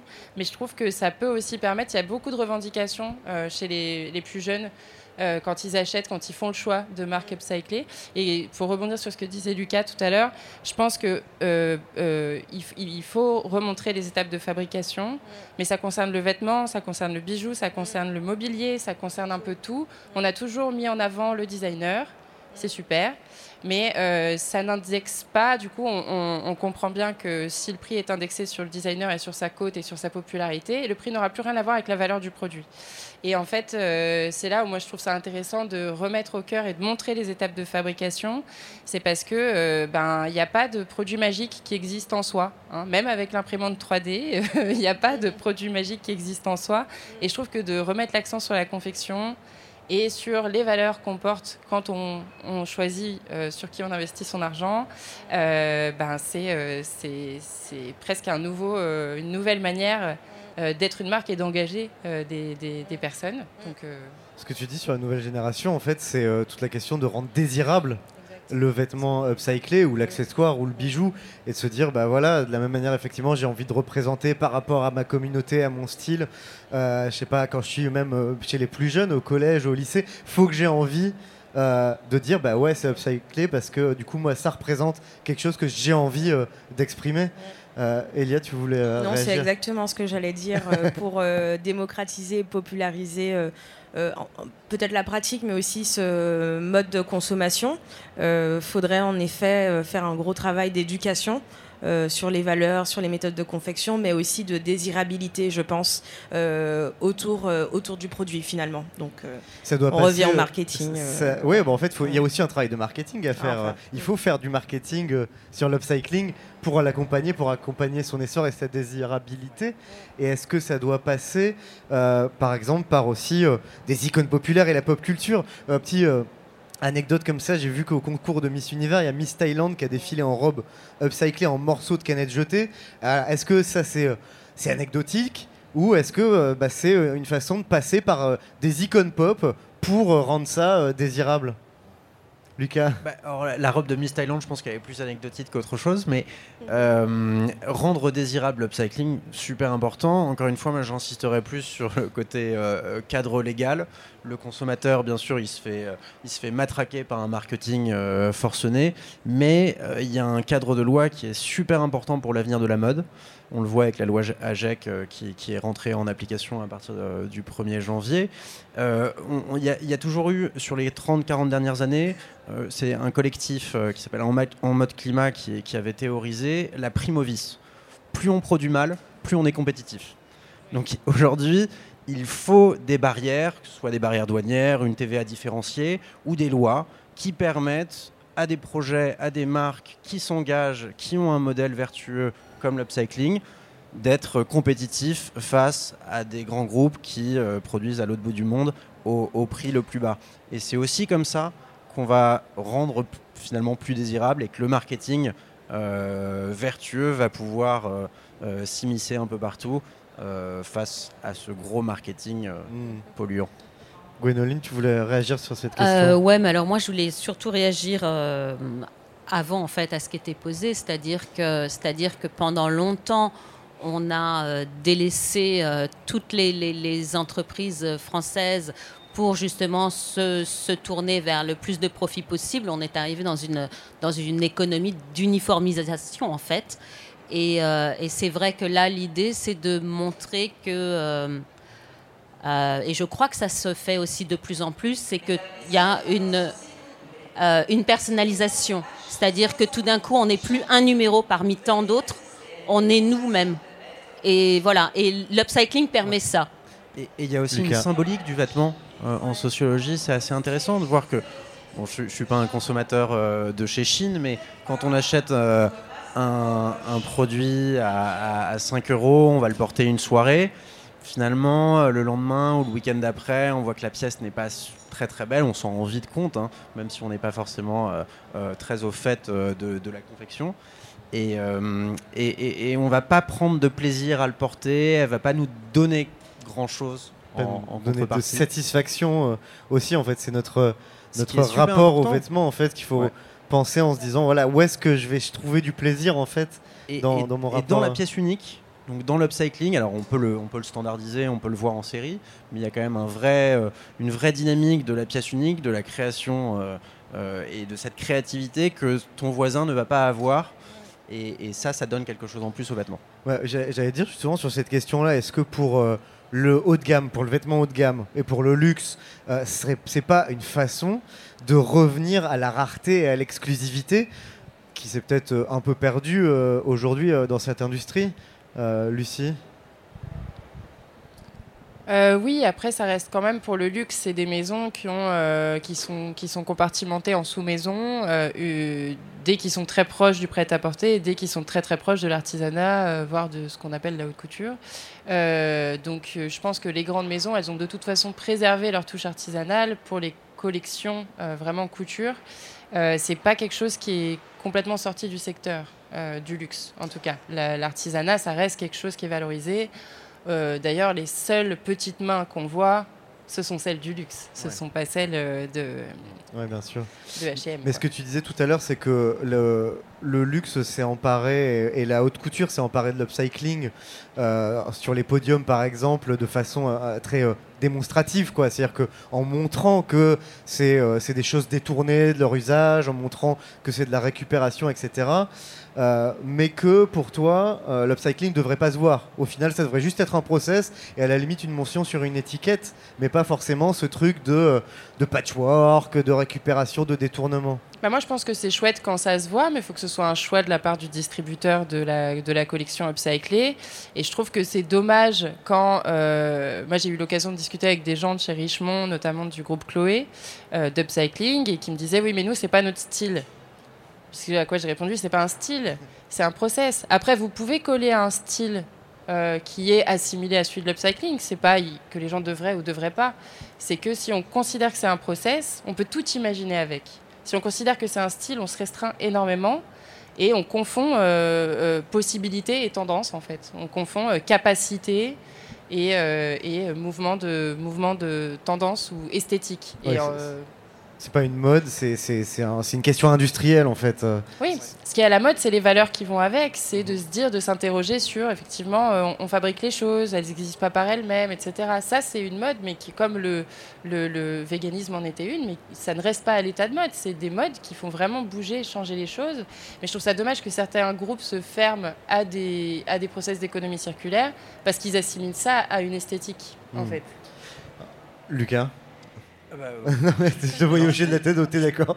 Mais est-ce que, euh, en même temps, voilà, quand sur les podiums on voit euh, des vêtements euh, qui sont de façon extrêmement explicite de l'upcycling, c'est une façon aussi de faire de la pédagogie, de l'éducation ou de, ou de générer de la désirabilité.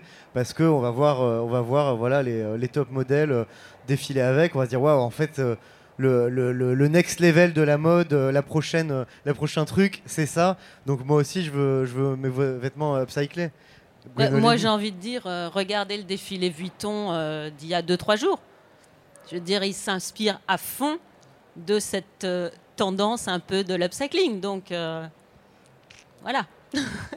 Ouais, on, est, au début de quelque chose. Et sur les business models, euh, ceux d'hier, les gros business models de production linéaire euh, où tout est jeté à la fin et que l'analyse du cycle de vie n'est pas faite, ces modèles, ils n'existent plus demain. Donc finalement, c'est une question de temps. Euh, il faut se positionner sur, sur ces modèles de production circulaire avec l'upcycling. Et, et ceux qui ne le feront pas n'existeront pas forcément dans, dans, dans quelques années. Mhm.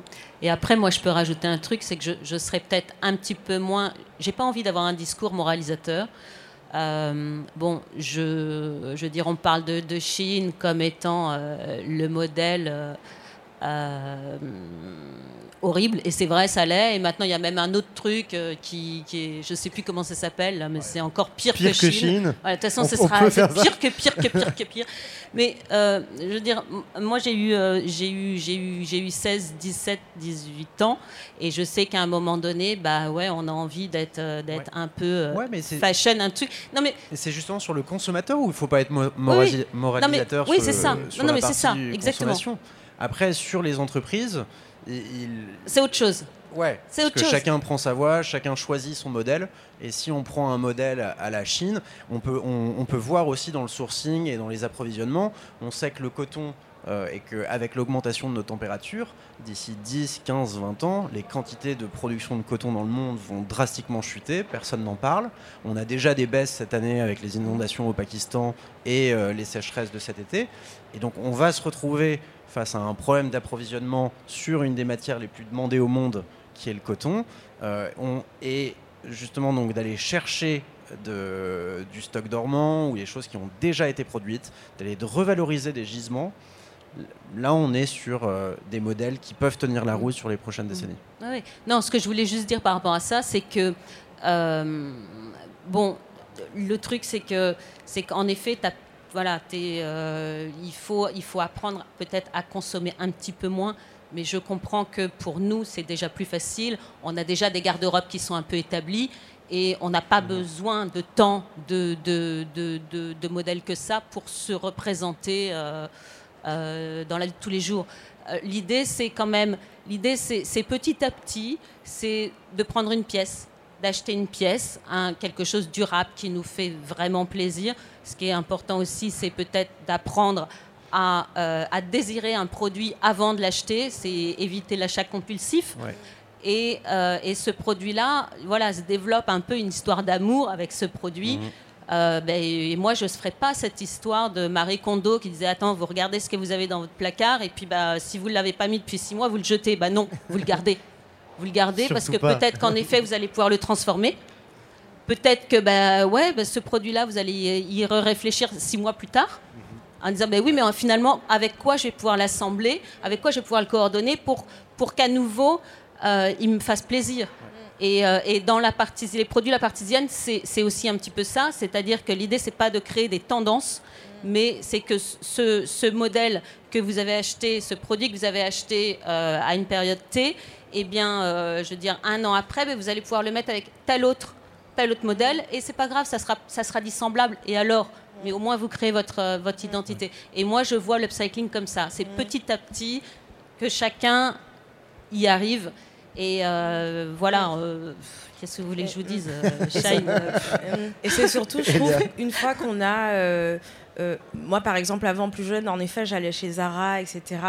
Euh, mais depuis que j'ai lancé la marque, je rencontre de plus en plus de créateurs, de, de marques, d'artisans qui font les choses bien, bien coupées dans des belles matières. Et une fois qu'on a touché ces beaux produits, ces belles matières, qu'on se rend compte du travail qui est derrière et qu'on retourne, euh, enfin j'y retourne pas, mais que je vois un Zara coupé, qui est mal coupé, qui tombe mal parce que c'est fait en série, dont la matière gratte, bah, franchement on n'a pas envie d'y retourner. Et on préfère économiser un peu, garder la pièce plus longtemps et, euh, et voilà. Et, et finalement, nos plus belles pièces dans notre garde-robe, c'est toujours celles qu'on a reçues de nos parents. Qu'on transmettra à nos enfants. Ouais, euh, belles. euh, des grands-parents, euh, parfois la veste de papy. C'est beau vêtement. Mais encore une fois, sur le côté moralisateur du consommateur, je pense que même nous qui sommes sensibilisés à la mode responsable, moi j'ai encore du mal quand euh, face à ces murs à chaussettes euh, chez Uniqlo, de me dire que je dois aller sourcer. Alors maintenant j'ai trouvé un sourcing de chaussettes en Ah, chambre. je suis faudra me donner le plan parce que c'est vrai que les chaussettes Uniqlo, c'est Mais- difficile de passer à côté. Mais, voilà, c'est ça, c'est qu'il y a encore, euh, on est encore dans un Mais en fait, il y a un tiraillement, il y a vachement aussi un, tiraillement à titre individuel. Tu peux avoir conscience et en même temps être toi-même soumis à cette pression à la surconsommation et au marketing. Et il faut avancer petit à petit. Déjà, un, premier, un premier geste, une première contribution, c'est déjà très bien. Et, et- et aller crescendo. Quoi. Mais je trouve qu'aujourd'hui, on a quand même fait un grand pas parce que même je, je discute avec des grands consommateurs de Chine.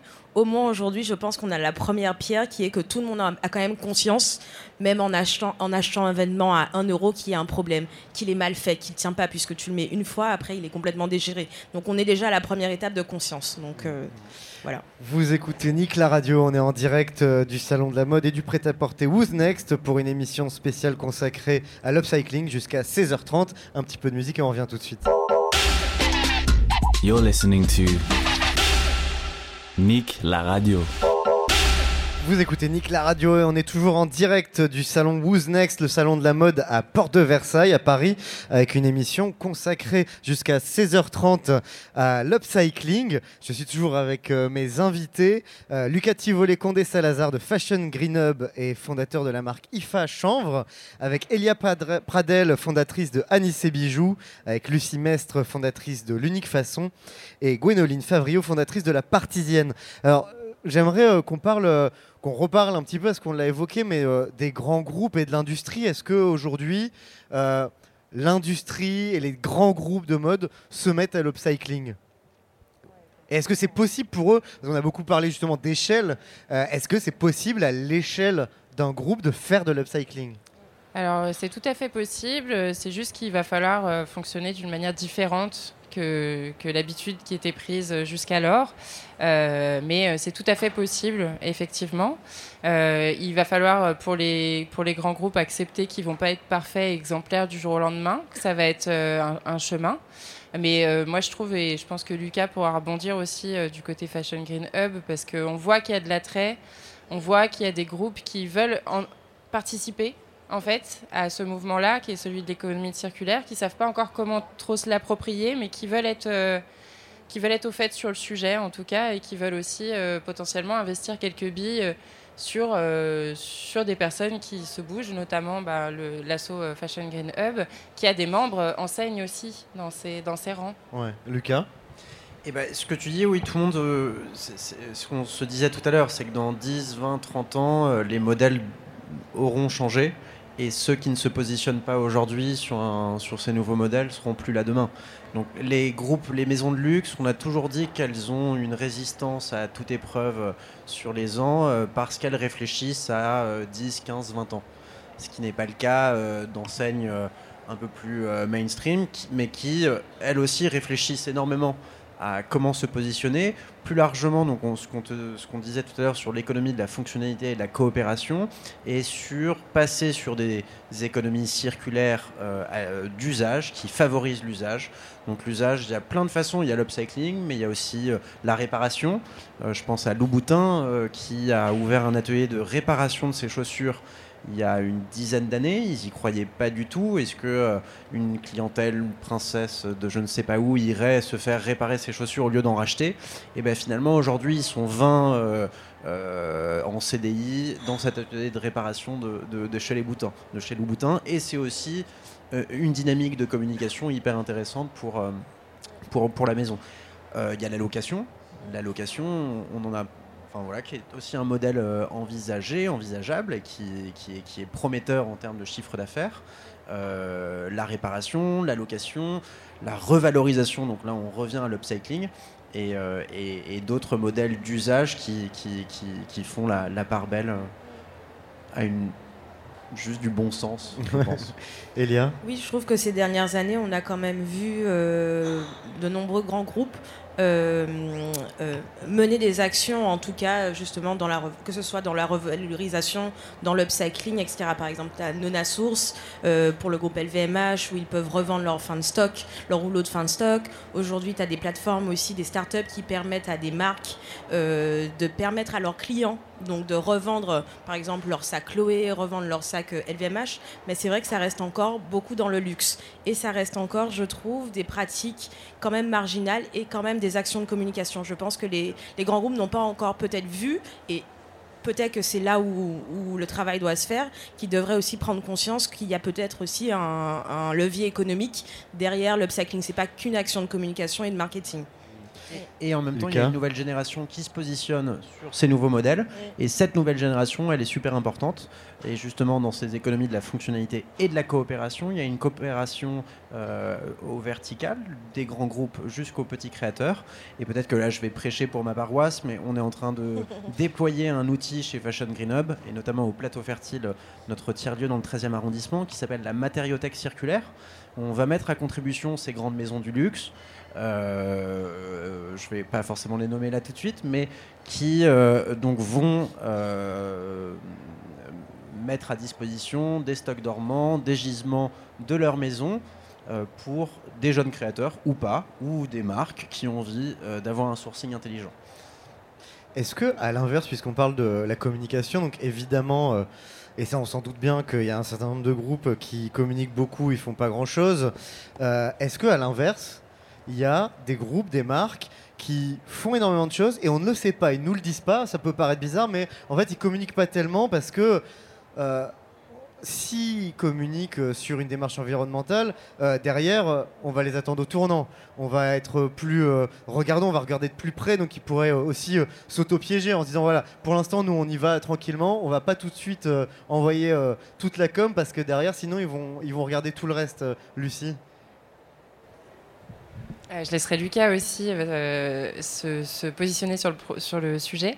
Mais euh, oui, il y a des marques en fait qui ont toujours eu la, question de la RSE et de leur conscience écologique en, cahier des charges en fait. Moi, j'ai un exemple qui suit, et encore une fois, on va citer des exemples, mais personne n'est exemplaire. hein. donc, c'est pas la personne à suivre, il faut faire pareil. C'est juste que il y, en a qui essayent un petit peu, et, c'est bien, je trouve, de souligner ça.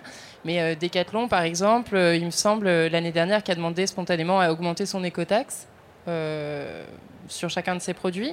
Ils n'en ont pas parlé, ils s'en sont pas vantés, ni rien, mais aujourd'hui, ils participent plus à l'écotaxe que toute autre enseigne de mode sur, le, sur le secteur. Il y a aussi tous ceux qui vont agir sur leur chaîne logistique avant d'agir sur le produit euh, qui ira dans les mains du consommateur. Donc assainir sa scène logistique, ça peut être par exemple euh, enlever tous les blisters plastiques qui conditionnent les pièces euh, dans tout le transit entre l'atelier de confection, le magasin, etc. Ça pareil, c'est des choses qui ne sont pas visibles sur le produit final. L'enseigne peut toujours hurler à son consommateur qu'elle l'a fait, mais en tout cas, c'est pas visible. Et c'est des actions qui sont... qui ont des vrais impacts parce que, ben, pour reprendre l'exemple du coton bio qui consomme énormément d'eau, etc. Euh, il vaut mieux peut-être travailler d'abord sur l'éradication du plastique sur la logistique avant de voir à refaire une collection en neuf à partir de coton bio. Voilà, Euh, c'est le genre d'exemples qui sont euh, invisibles pour le consommateur. pour le consommateur qui ne se renseigne pas, parce qu'il y a plein de consommateurs qui se renseignent aussi au-delà de ce qui est visible de plus en plus, hein, sur tous les secteurs. Mais en tout cas, il y a effectivement des mouvements comme ça, et je pense que j'en oublie. Lucas. Après, ce que tu dis, c'est que c'est vrai que c'est impossible d'être parfait sur toute la chaîne. On reste dans des économies capitalistes où euh, l'idée est de faire toujours plus de profit, donc, euh, donc avec un impact qui, qui est, qui est forcément important. Mais euh, moi, je pensais à Eric Bompard. aussi qui lui dans son ADN alors il travaille une fibre une fibre très, très assez incroyable donc, euh, donc une démarche euh, noble euh, au, sein même de la conception du produit, mais aujourd'hui il commence, à, penser à ces nouveaux modèles d'upcycling notamment. Ils ont sorti leur première collection de, cachemire upcyclé, de pièces à partir de seconde main, à partir de pièces de- de- d'invendus de, leur collection qu'ils ont revisitées dans de nouvelles pièces. Euh, et il y, a- plein plein d'exemples. Après, être parfait sur toute la chaîne, c'est difficile et il faut faire des choix à certains moments, le plus possible. Euh, et ce que tu dis, Lucie, c'est ça ce qui est très intéressant. euh, des, petites choses invisibles pour le consommateur, comme les polybags sur toute la chaîne de distribution et de fabrication d'un vêtement, c'est terrible. Je- J'en discutais avec le Slip français qui ont développé un papier de chanvre un, contenant euh, à partir de fibres de chanvre qui va leur permettre euh, de entre ateliers de confection et fournisseurs de balader leurs leurs, euh, leurs produits et ça le consommateur n'en est pas conscient. Ils n'ont pas communiqué dessus. Et pourtant ça a été une grosse restru- restructuration de leur part. Et, c'est une action qui, qui, qui était essentielle. Et quel est l'impact de la loi et l'efficacité de la loi, euh, notamment, euh, voilà, on, a rapidement évoqué le fait qu'il y a quand même une loi contre le gaspillage qui est passée et qui est interdit depuis 2022 la- de détruire les invendus euh, non alimentaires. Est-ce que ça, voilà, quand le législateur à un moment donné prend ce genre de décision, est-ce que ça se répercute immédiatement sur l'ensemble de l'industrie? Lucie Alors euh, pour moi, euh, on rentre un peu dans le dur là, maintenant cette année, pas vraiment l'année dernière. Donc il faut savoir que la loi GEC, elle a été mise en pratique euh, au 1er janvier 2022 23, et que chaque année se rajoutent des, Ouais. des éléments euh, et des, des- comment dire ça, des articles euh, qui vont contraindre euh, les, les enseignes. Euh, moi, je ne sais pas si aujourd'hui on a vraiment une vision sur ce qu'a engendré cette loi, parce que c'est très récent. Euh, on rappelle quand même que c'est une loi française, là où la plupart des enseignes concernées sont distribuées euh, à l'européenne ou voire d'un point de vue mondial. Donc, euh, si on veut vraiment être un petit peu vicieux, on fait transiter son stock jusqu'à un pays où c'est possible de jeter ou détruire. Voilà.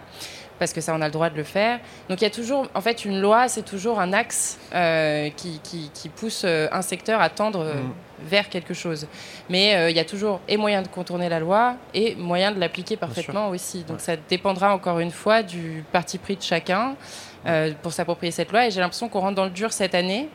Parce que là, il y a des obligations, je vais peut-être pas être assez précise, mais il y a des obligations d'affichage sur les vêtements, de traçabilité, de remontée Ouais. des chaînes, etc.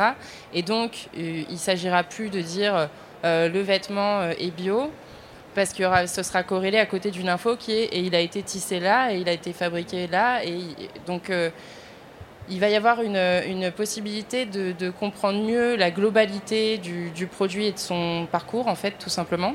Mais à quel point est-ce que c'est une vraie contrainte pour les marques aujourd'hui qui leur empêche de faire autrement Je sais pas. Très honnêtement, je sais pas. Ouais, pour revenir sur la loi AGEC, euh, donc c'est la loi anti-gaspillage et économie circulaire. Elle a été votée euh, il y a 2-3 ans et euh, elle a été ensuite amendée par la loi climat et résilience et elle rentrait en application là au 1er janvier 2023. Donc il s'agit principalement sur les premières années de son application pour les grands groupes textiles euh, qui font plusieurs centaines de millions d'euros de chiffre d'affaires sur le textile. Donc on pense euh, à euh, de- des, grands acteurs, pas comme les jeunes créateurs engagés. Euh, et donc, euh, comme tu disais, Lucie, on peut toujours contourner une loi et il y a des pénalités qui ont été prévues pour ceux qui contournent la loi. Donc, beaucoup de groupes, dans un premier temps, prévoient de payer euh, des amendes. Mais euh, ce qu'on peut saluer, c'est que c'est toujours ça, c'est bien, c'est une loi qui a été bien pensée et pour une fois, elle, ne nous vient pas de l'Union européenne, mais plutôt directement de, notre gouvernement. Et, euh, et, et- que ça va donner un axe de développement et que ça va accélérer les choses. Après, c'est pas encore assez, il en faut plus, mais c'est déjà un bon début, même si l'urgence est là et qu'il faudra aller un peu plus vite. Et finalement, euh, pour, euh, pour euh, se diriger un peu vers une forme de conclusion, parce qu'on arrive à la fin, euh, l'upcycling, euh, quand on parle d'upcycling, on est en, en bout de chaîne du vêtement. Euh, Est-ce que c'est pas toute la, la philosophie et la, toute la conception et tout le circuit de, de conception qu'il faut repenser? Déjà parce que pour qu'un vêtement, on l'a un peu dit, pour qu'un vêtement soit upcyclé, il faut qu'il soit conçu de suffisamment bonne qualité pour pouvoir être réemployé. Mais plus largement, euh, Lucie, euh, il faut euh, upcycler, c'est bien, mais ça sert à pas grand chose si on sort pas de la logique de surproduction de neuf et de surconsommation. Tout à fait. Euh, le souci qu'on a aujourd'hui, euh, enfin nous, je sais qu'on a été très très chez l'unique façon, on a été très très concentré sur l'upcycling pendant un an et demi. Et là, c'est vrai qu'on on aperçoit et on se rend compte que euh, trouver des solutions pour la fin de chaîne, euh, que ce soit upcycling ou recyclage, de toute façon, c'est aussi envoyer le message de dire c'est pas grave, on a une solution pour ce qui est surproduit, donc euh, la surproduction n'a pas vraiment de raison de s'arrêter parce qu'on a une solution pour ça. Et en fait, euh, bah, l'impact d'un vêtement, l'impact majeur d'un vêtement, c'est sa confection. Et donc, moi, je suis pour le, le modèle de l'upcycling, évidemment, hein, je ne serais pas là sinon. Mais, euh, mais très honnêtement, euh, si on revalorise un vêtement, euh, le fait de le retravailler via des machines à coudre, etc., ça va recharger son, impact carbone, euh, sachant qu'il en avait déjà une au départ. Donc, ce n'est pas non plus une solution euh, magique qui résout tout et qui, d'un coup, est exempt de toute énergie. Euh, et aussi, voilà, moi je pense qu'il faut, quand on apporte des solutions en fin de chaîne, faut que ça corrèle avec des, de nouvelles options en début de chaîne. Et c'est pour ça que nous, cette année, en 2023, on va vraiment mettre l'accent sur le conseil, parce qu'on voit plein de marques qui se développent, qui font de l'upcycling, euh, on voit plein de mouvements euh, sur lesquels euh, il y a de l'investissement aussi, on voit plein de, oui, de personnes qui portent l'upcycling, qui arrivent à lever plein de fonds et tout. Donc on n'est pas trop euh, inquiet pour, euh, pour le fait que l'upcycling va devenir un beau secteur euh, qui va euh, répondre, enfin voilà, qui va rayonner autant que celui du prêt-à-porter au sens strict. Mais je crois qu'il y a quand même, il ne faut pas perdre de vue que c'est la solution euh, un petit peu, euh, c'est la solution fuite, on met un espèce de pansement un petit peu quoi. Donc moi je trouverais ça cool de bosser aussi avec les enseignes et de pouvoir les éclairer sur, vous pouvez produire moins, gagner quand même de l'argent, réfléchir dès que vous voulez lancer une nouvelle collection à faire de l'audit de stock avant de lancer des nouvelles matières, etc. Et donc je pense qu'il faut agir au début et à la fin de la chaîne en simultané pour que ce soit vraiment efficace et probant en fait. Et, Lucas et pour, pour finir, et pour revenir à ce qu'on disait tout à l'heure, si on redonne de la valeur à nos vêtements, ça coûtera plus cher et nous, consommateurs clients, on consommera un peu moins. Donc euh, on fait la boucle. Et voilà, bouclé, bouclé. Euh, Lucas, j'aurais bien aimé qu'on parle euh, plus longtemps de cette euh, formidable plante qu'est le chanvre. malheureusement, euh, on a l'émission touche à sa fin. Mais c'est, ceci dit, en dehors de l'upcycling, une fibre d'avenir une ch- et une plante d'avenir. Ouais, bah, on me lance pas là maintenant parce que On repart pour une autre Une émission. incroyable. Allez, allez vite découvrir la fibre de chanvre. ouais. Euh, merci beaucoup à tous nos invités Lucas Tivolet, Condé Salazar, Fashion Green Hub et Ifa Chanvre, Elia Pradel, euh, Anissé Bijoux, Lucie Mestre, fondatrice de l'Unique Façon, et Gwénoline Favrio, la partidienne, la lingerie upcyclée. Euh, voilà, cette émission donc euh, touche à sa fin. Nous sommes Nick la radio, web radio et label de podcast depuis trois jours en direct du salon de la mode Who's Next à Paris, porte de Versailles. Merci à Who's Next et à Victoria pour l'invitation et pour l'accueil. Merci à toutes les équipes. Euh, J'en profite aussi pour passer un petit appel puisque nous allons lancer prochainement un nouveau podcast de décryptage de l'histoire de la mode et nous recherchons un partenaire pour nous accompagner dans cette aventure. Donc si ça vous intéresse, contactez-nous. Cette émission a été réalisée par Lucie Lossel. Merci à la team Nick et Gaspard et Taïna. Euh, merci à Lucas et Anaïs de Fashion Green Up pour leur aide précieuse dans la préparation de ces émissions. C'est le retour de la musique sur Nick. You're listening to Nick La Radio. Global Dance Floor.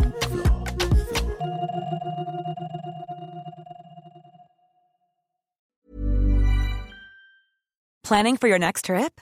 Elevate your travel style with Quince. Quince has all the jet setting essentials you'll want for your next getaway, like European linen, premium luggage options, buttery soft Italian leather bags, and so much more. And is all priced at 50 to 80% less than similar brands.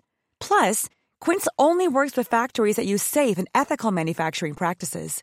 Pack your bags with high-quality essentials you'll be wearing for vacations to come with Quince. Go to quince.com slash pack for free shipping and 365-day returns.